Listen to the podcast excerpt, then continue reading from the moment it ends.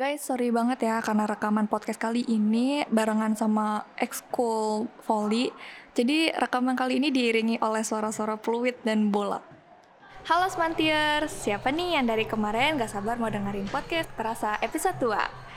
Eh tapi sebelum lanjut, kok ini ada yang beda ya? Suara pengisi suaranya beda nih, kita kenalan dulu deh. Halo semua, aku Delia sebagai pembawa podcast episode kali ini. Oke, di episode yang kemarin kita kan udah membahas tentang burnout nih. Gimana? Seru banget kan bahasannya? Kira-kira ada yang relate nggak nih? Eits, tapi di episode yang kedua ini nggak kalah seru loh topiknya. Iya, bener banget. Sesuai yang tertulis di judul, kita akan kupas tuntas mengenai habits and routine. Apa itu kira-kira habits and routine?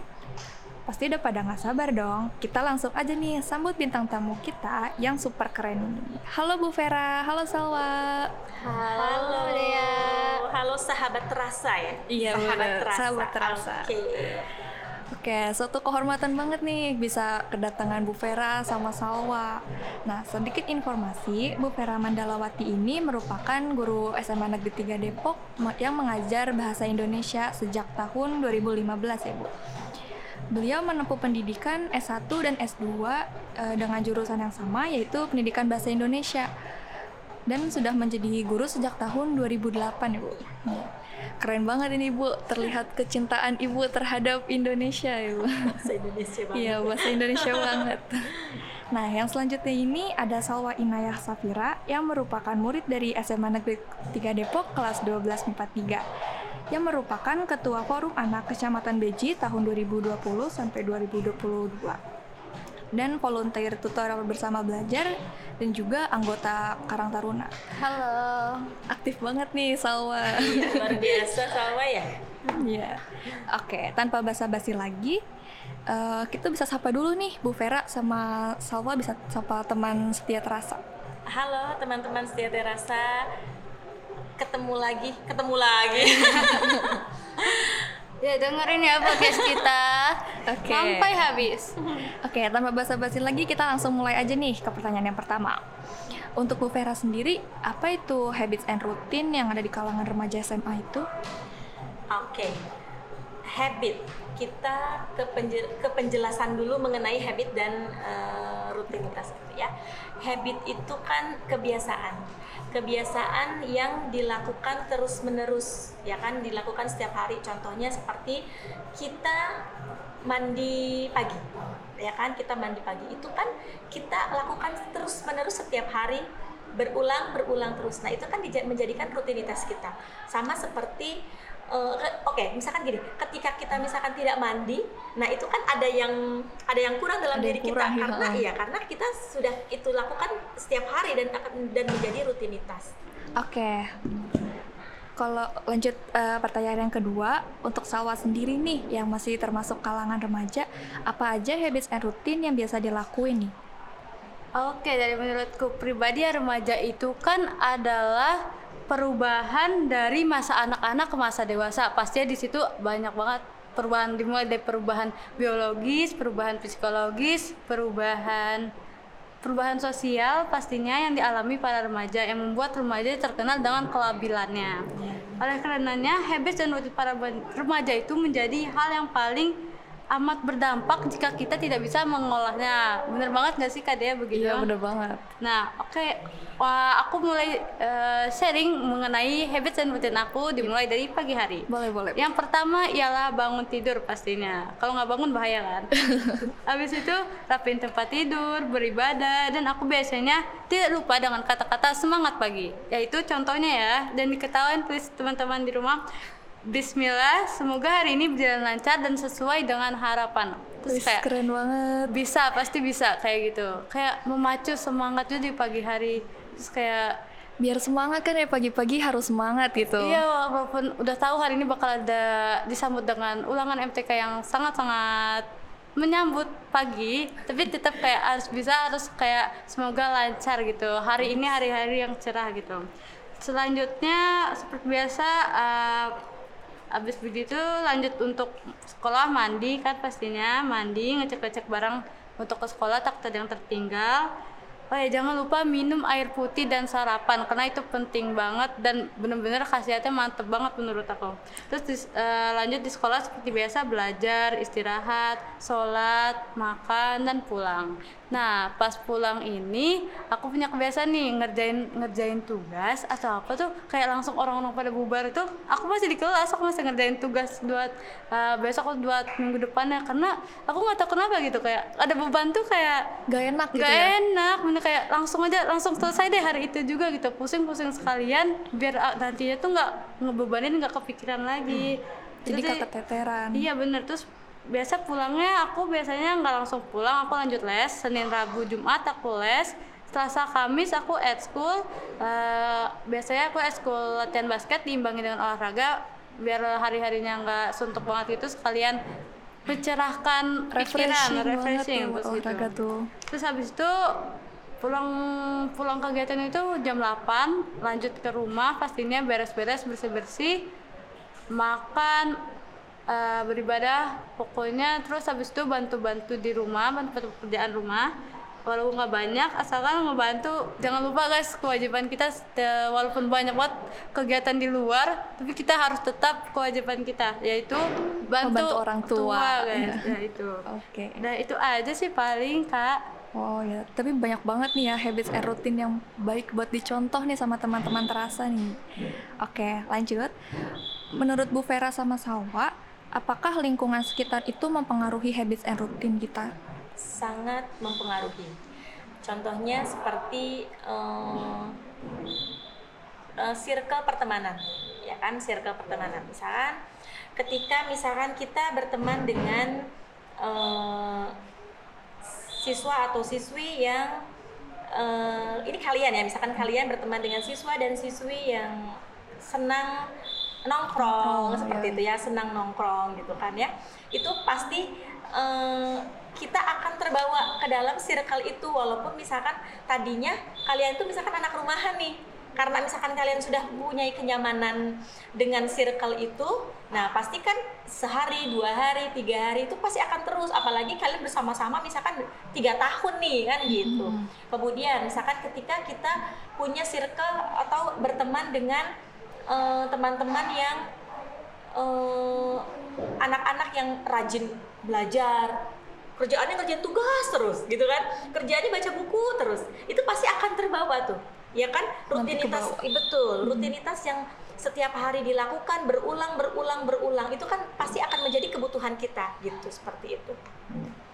Iya benar, aku setuju banget sama yang Bu Vera katakan kan. Benar-benar pertemanan itu salah satunya yang mengaruhi banget lingkungan sekitar. Salah satu lingkungan sekitar yang mau pengaruhi banget rutin dan habits kita kan. Kalau teman kita rajin itu kita da, da- kemotivasi juga jadi Iya, rajin. pasti ikut-ikutan kan. Kalau rajin. dia males kayak Ah, deh, dia ikut-ikutan." malas ikut ah dia gitu. Terus habis itu kalau pokoknya pertemanan itu sering nongkrong gitu-gitu bener-bener ngerasain banget sebagai remaja bener-bener relate banget gitu nggak sih dia Iya, karena masih labil juga kan remaja, jadi ikut-ikut gitu. Bener. Nah betul iya. Jadi kalian itu kan di di fase di fase eh, remaja, anak-anak ya, anak-anak menuju remaja dewasa itu Iya. kan ya fasenya seperti itu. Nah ini tuh merupakan masa-masa di mana kalian itu mempunyai masa transisi, transisi diri. Nah mau dibawa ke mana sih nih saya gitu? Kalau misalkan kalian habit dan rutinitasnya itu ke hal yang negatif, pasti itu nanti akan berdampak ke hal negatif juga. Ya itu seperti tadi contohnya misalkan sering nongkrong mengabaikan tugas lah ya yang sering kalian lakukan setiap hari. Kemudian misalkan eh, otomatis pulang telat ke rumah. Nah itu kan itu kan habit juga kan gitu kan. Ketika misalkan kalian eh, apa eh, mempunyai circle pertemanan yang eh, positif gitu kan ya. Nah eh, pasti ada salah satu di antara teman kalian itu pasti akan ada pengingat reminder gitu kan ya. Ya reminder kita. reminder kita. Iya gitu. Yuk ah kerjain tugasnya. Yuk ah kita pulang tepat waktu. Nanti dimarahin lo sama mama misalkan seperti itu.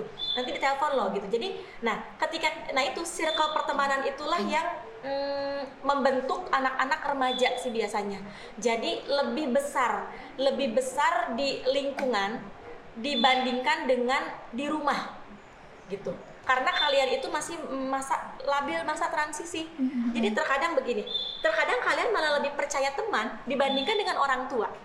Iya, gitu, kadang begitu gitu benar. kan? Benar. Misalkan gini, kalian mau curhat deh, mau curhat, itu pasti kalian kalau ketemu lebih terbuka dibandingkan ke orang tua kamu, ke kakak kamu, misalkan kalian misalkan seperti itu, atau kok misalkan ke ayah, malah ke ayah lebih cenderung takut kan, misalkan seperti itu. Nah itu jadi apa eh, balik lagi ketika eh, apa pergaulan kita misalkan eh, salah sedikit, nah itu pasti akan berdampak eh, buruk untuk nantinya gitu. Nah ini berkaitan dengan habit dan rutinitas itulah. Jadi ketika eh, kalian misalkan eh, sudah eh, apa nanti eh, apa eh, manage diri itu.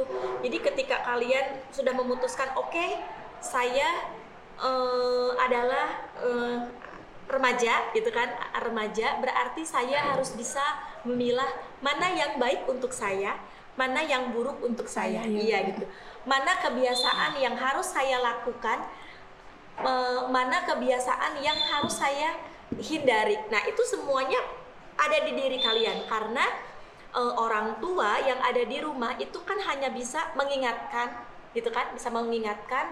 Nah, selebihnya itu yang berjalan itu kan kalian, gitu. Yang yang yang apa? Yang yang eh, untuk nantinya menapaki masa depan itu itu ada di kaki kalian.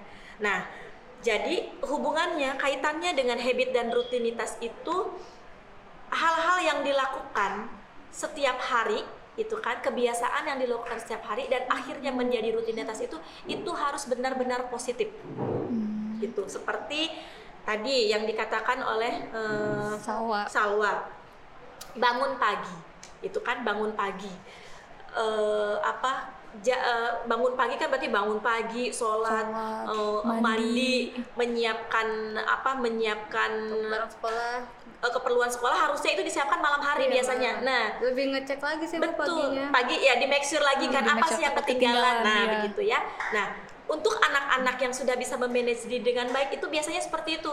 Malamnya tuh disiapin dulu. Oh besok eh, pelajaran apa disiapkan dulu. Kemudian pakai baju apa nih? Besok seragamnya apa disiapkan dari malam. Nah paginya tuh jadi nggak Nggak buru nggak buru-buru nggak kebingungan harus nyari apa yang kurang. Baru paginya kan nge-make sure oh kos kaki saya belum belum belum ada nih masih ada di jemuran. Berarti kan tinggal diambil kan seperti itu.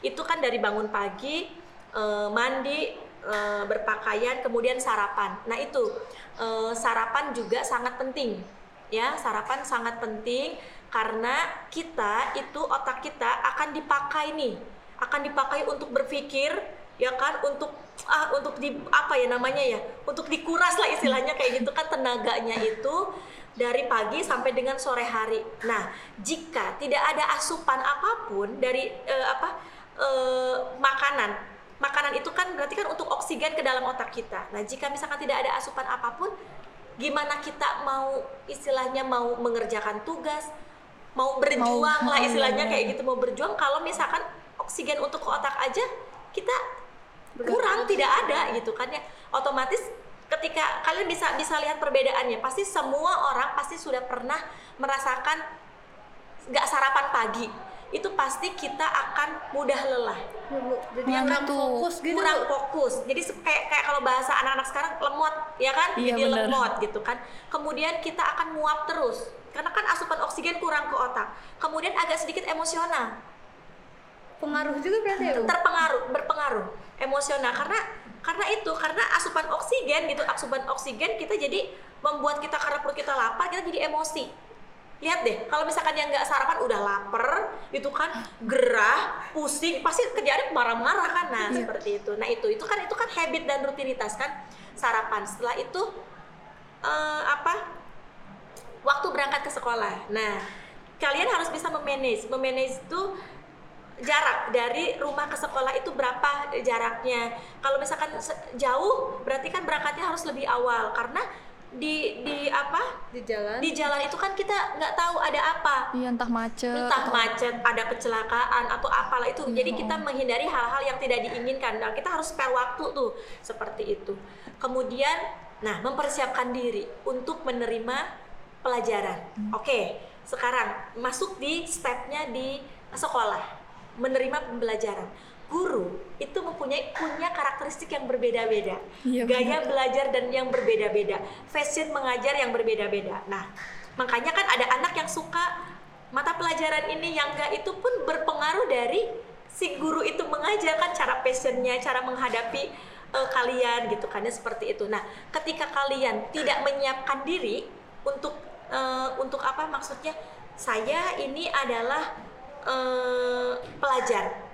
Saya harus siap uh, istilahnya diajarkan oleh guru dengan berbagai Karakternya bermacam gitu. berbagai macam karakter cara mengajar cara mengajar mengajar, juga. kemudian keunikan tersendiri. Nah, itu harus siap. Nah, ketika kalian tidak punya habit dan rutinitas yang baik, kalian pasti tidak akan menerima itu.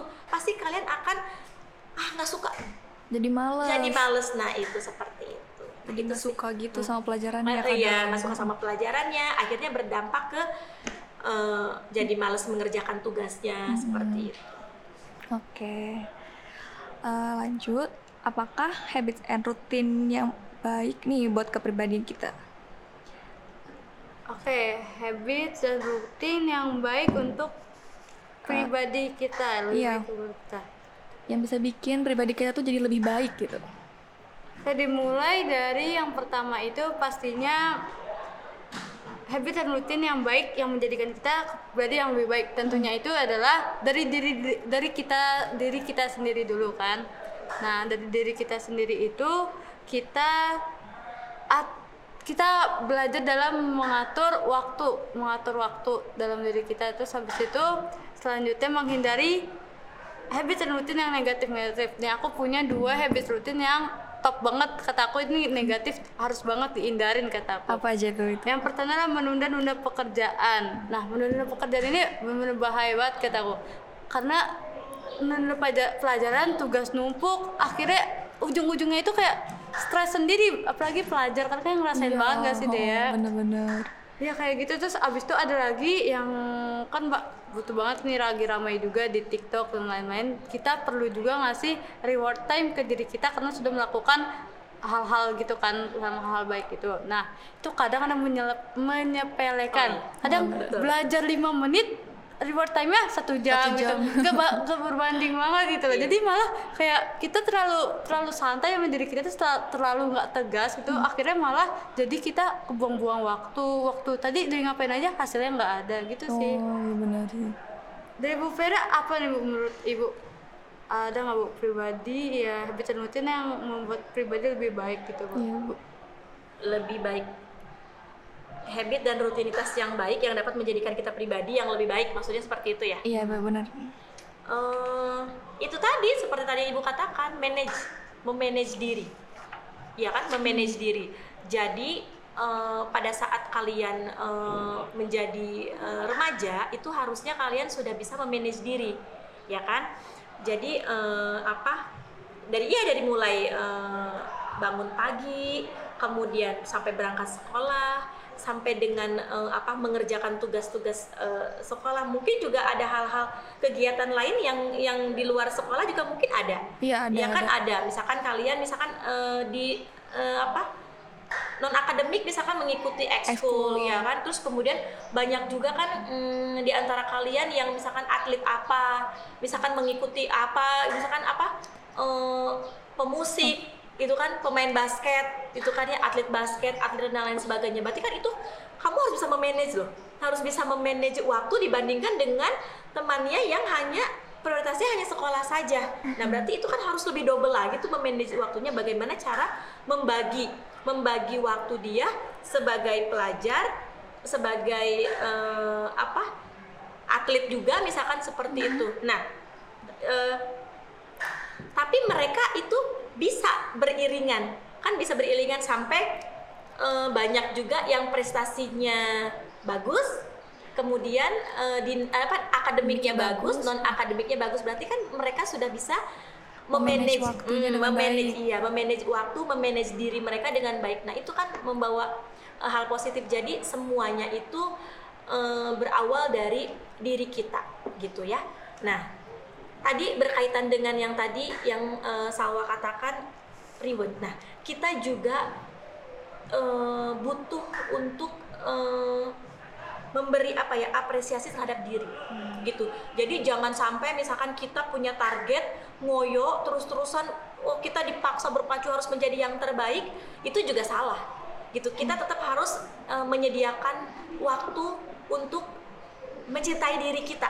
Quality time. quality time untuk diri kita sendiri. Ya paling tidak kita mengenali diri. Jangan sampai kita fokus terhadap hal-hal atau tujuan yang diinginkan oleh kita oleh orang tua kita kita sampai nggak kenali diri kita sendiri gitu kan? Karena karena kita terlalu banyak Sibuk sama yang di luar gitu. di luar kita terlalu sibuk dengan apa yang eh, orang lain inginkan terkadang gitu kan? Mungkin yang kita inginkan dan orang lain inginkan tanpa kita mengenali diri kita sendiri tanpa kita mencintai diri kita sendiri. Jadi itu pun harus balance menurut ibu seperti itu Oke, berarti antara habits and routine itu harus balance ya sama diri kita gitu pokoknya. iya Oke. Nah, untuk pertanyaan yang terakhir nih, kan masih musim tahun ajaran baru. Ada nggak kira-kira habits and routine yang baik untuk memulai tahun ajaran yang baru ini?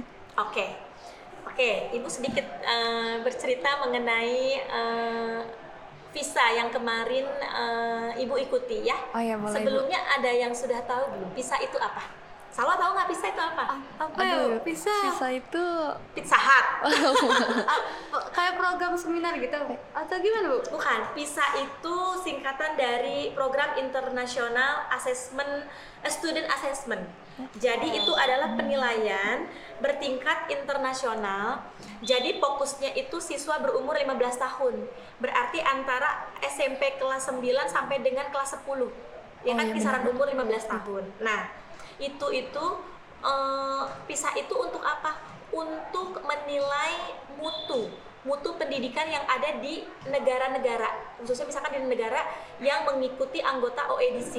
Nah Indonesia sendiri itu sudah mengikuti PISA itu dari tahun 2000 gitu. Nah jadi nanti itu sistemnya itu dari 8 rib, 8 berapa ya 8 8 juta apa 8 juta sekolah itu yang diambil hanya berapa ratus sekolah itu untuk mengikuti eh, PISA itu. Di Indonesia termasuk, Bu. Indonesia termasuk dari tahun Wow. 2000 sudah mengikuti. Nah, itu eh, remaja anak-anak remaja kisaran umur 15 tahun itu diambil dari beberapa sekolah. Itu pun diambilnya secara random, secara acak. Gitu. Jadi dia tidak melihat dari status sosial, status ekonomi, mutu mutu eh, sekolahnya bagaimana itu tidak. Random. Betul-betul random diambilnya sekolah mana gitu ya. Nah itu ada empat domain yang diujikan. Yang pertama ada reading, kemudian ada matematik, kemudian ada science dan ada critical thinking. Nah itu keempat ketem- keempat domain ini yang diujikan di PISA itu. Nah Indonesia itu termasuk negara terendah dalam PISA. Kenapa itu, Bu? Nah, kebetulan, nah ini berkaitan dengan nih habit dan rutinitas. Kebetulan kemarin ibu diberikan privilege untuk melihat secara langsung soal PISA dan men-scoring. Men-scoring hasil PISA, mengcoding hasil PISA dari anak-anak Indonesia. Nah, setelah ibu lihat jawaban-jawaban dari eh, anak-anak Indonesia itu yang ibu dapat ibu sam- sa- eh, simpulkan ya. Jadi anak-anak Indonesia itu menjawab dulu baru berpikir. Kebanyakan seperti itu. Kalau anak-anak eh, di luar negeri itu berpikir dulu baru dijawab. Nah, karena apa? Karena anak-anak Indonesia itu lemah dalam membaca, lemah dalam literasi. Jadi maunya cepet aja gitu, Bu. Betul. Nah, ketika di soal-soal PISA itu kita dituntut untuk berpikir kritis, berpikir inovatif, menemukan hipotesis dalam waktu hanya lima menit. Wah, Nah, kalau kita lemah dalam literasi, bagaimana kita mau mau mem- mau apa? Membuat inovasi, memberikan pendapat yang inovatif seperti itu, mau berhipotesis bagaimana? Ya Susah kan? ya, Bu. Sangat susah. Nah, eh, anak-anak Indonesia single text itu mereka bisa menjawab karena pertanyaan sederhana. Tapi kalau sudah multiple text mereka kebingungan. Nah, berkaitan dengan habit dan rutinitas ini, ayo mari kita membaca deh pokoknya. Gitu. Jadi gini, jadi kita itu jangan berpikir literasi itu berkaitan dengan bahasa Indonesia. Kalian kan berpikirnya kayak gitu kan? Iya, bahasa iya, Indonesia benar, itu tidak. Indonesia. Itu tidak. Sains pun ada literasinya. matematik pun ada literasi ada literasinya seperti itu. Jadi misalkan seperti ini contoh kecilnya. Misalkan ada rumus matematika. Misalkan seperti itu. Bisa nggak kalian buat cerita dari rumus matematika itu? Nah di soal-soal itu biasanya kayak gitu. Kemudian contohnya soal critical thinking. Misalkan nih di sini. Di sini ada gambar. Ada teh botol. 50% ekstra gratis. Nah, kalian bisa tidak membuat 5 judul dari sini? Dari gambar ini. Nah, soal bisa berbentuknya seperti itu. Kalau kalian tidak rajin membaca, itu pasti akan kebingungan Kesulitan. kan? Kesulitan untuk membuat membuat judul dari gambar ini dalam waktu 5 menit bahkan dalam waktu 3 menit bahkan. Nah, tapi jika kita rajin membaca dan punya habit dan uh, rutinitas uh, yang baik di dalam di dalam literasi, pasti itu sudah ada di cakrawala pikiran kita dan itu pasti akan sendirinya akan mengalir. Kita akan mudah memberikan pendapat yang berbentuk uh, inovatif, misalkan kan seperti itu. Nah, itu sih menurut Ibu. Jadi, ayo sama-sama sebelum uh, tidak ada yang terlambat, Ya, ya kan? Kita uh, belajar itu kan tidak ada batas umurnya.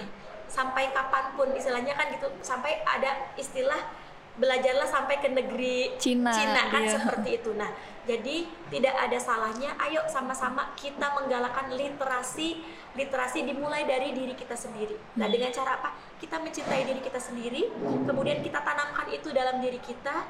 Ayo kita mulai eh, rajin membaca membuat eh, cerita apa pun kegiatan eh, kalian setiap hari kalian buat cerita Karena literasi benar-benar buktinya udah nyata banget itu Betul, benar-benar berpengaruh ya bu. berpengaruh. Nah, contohnya dalam PISA itu.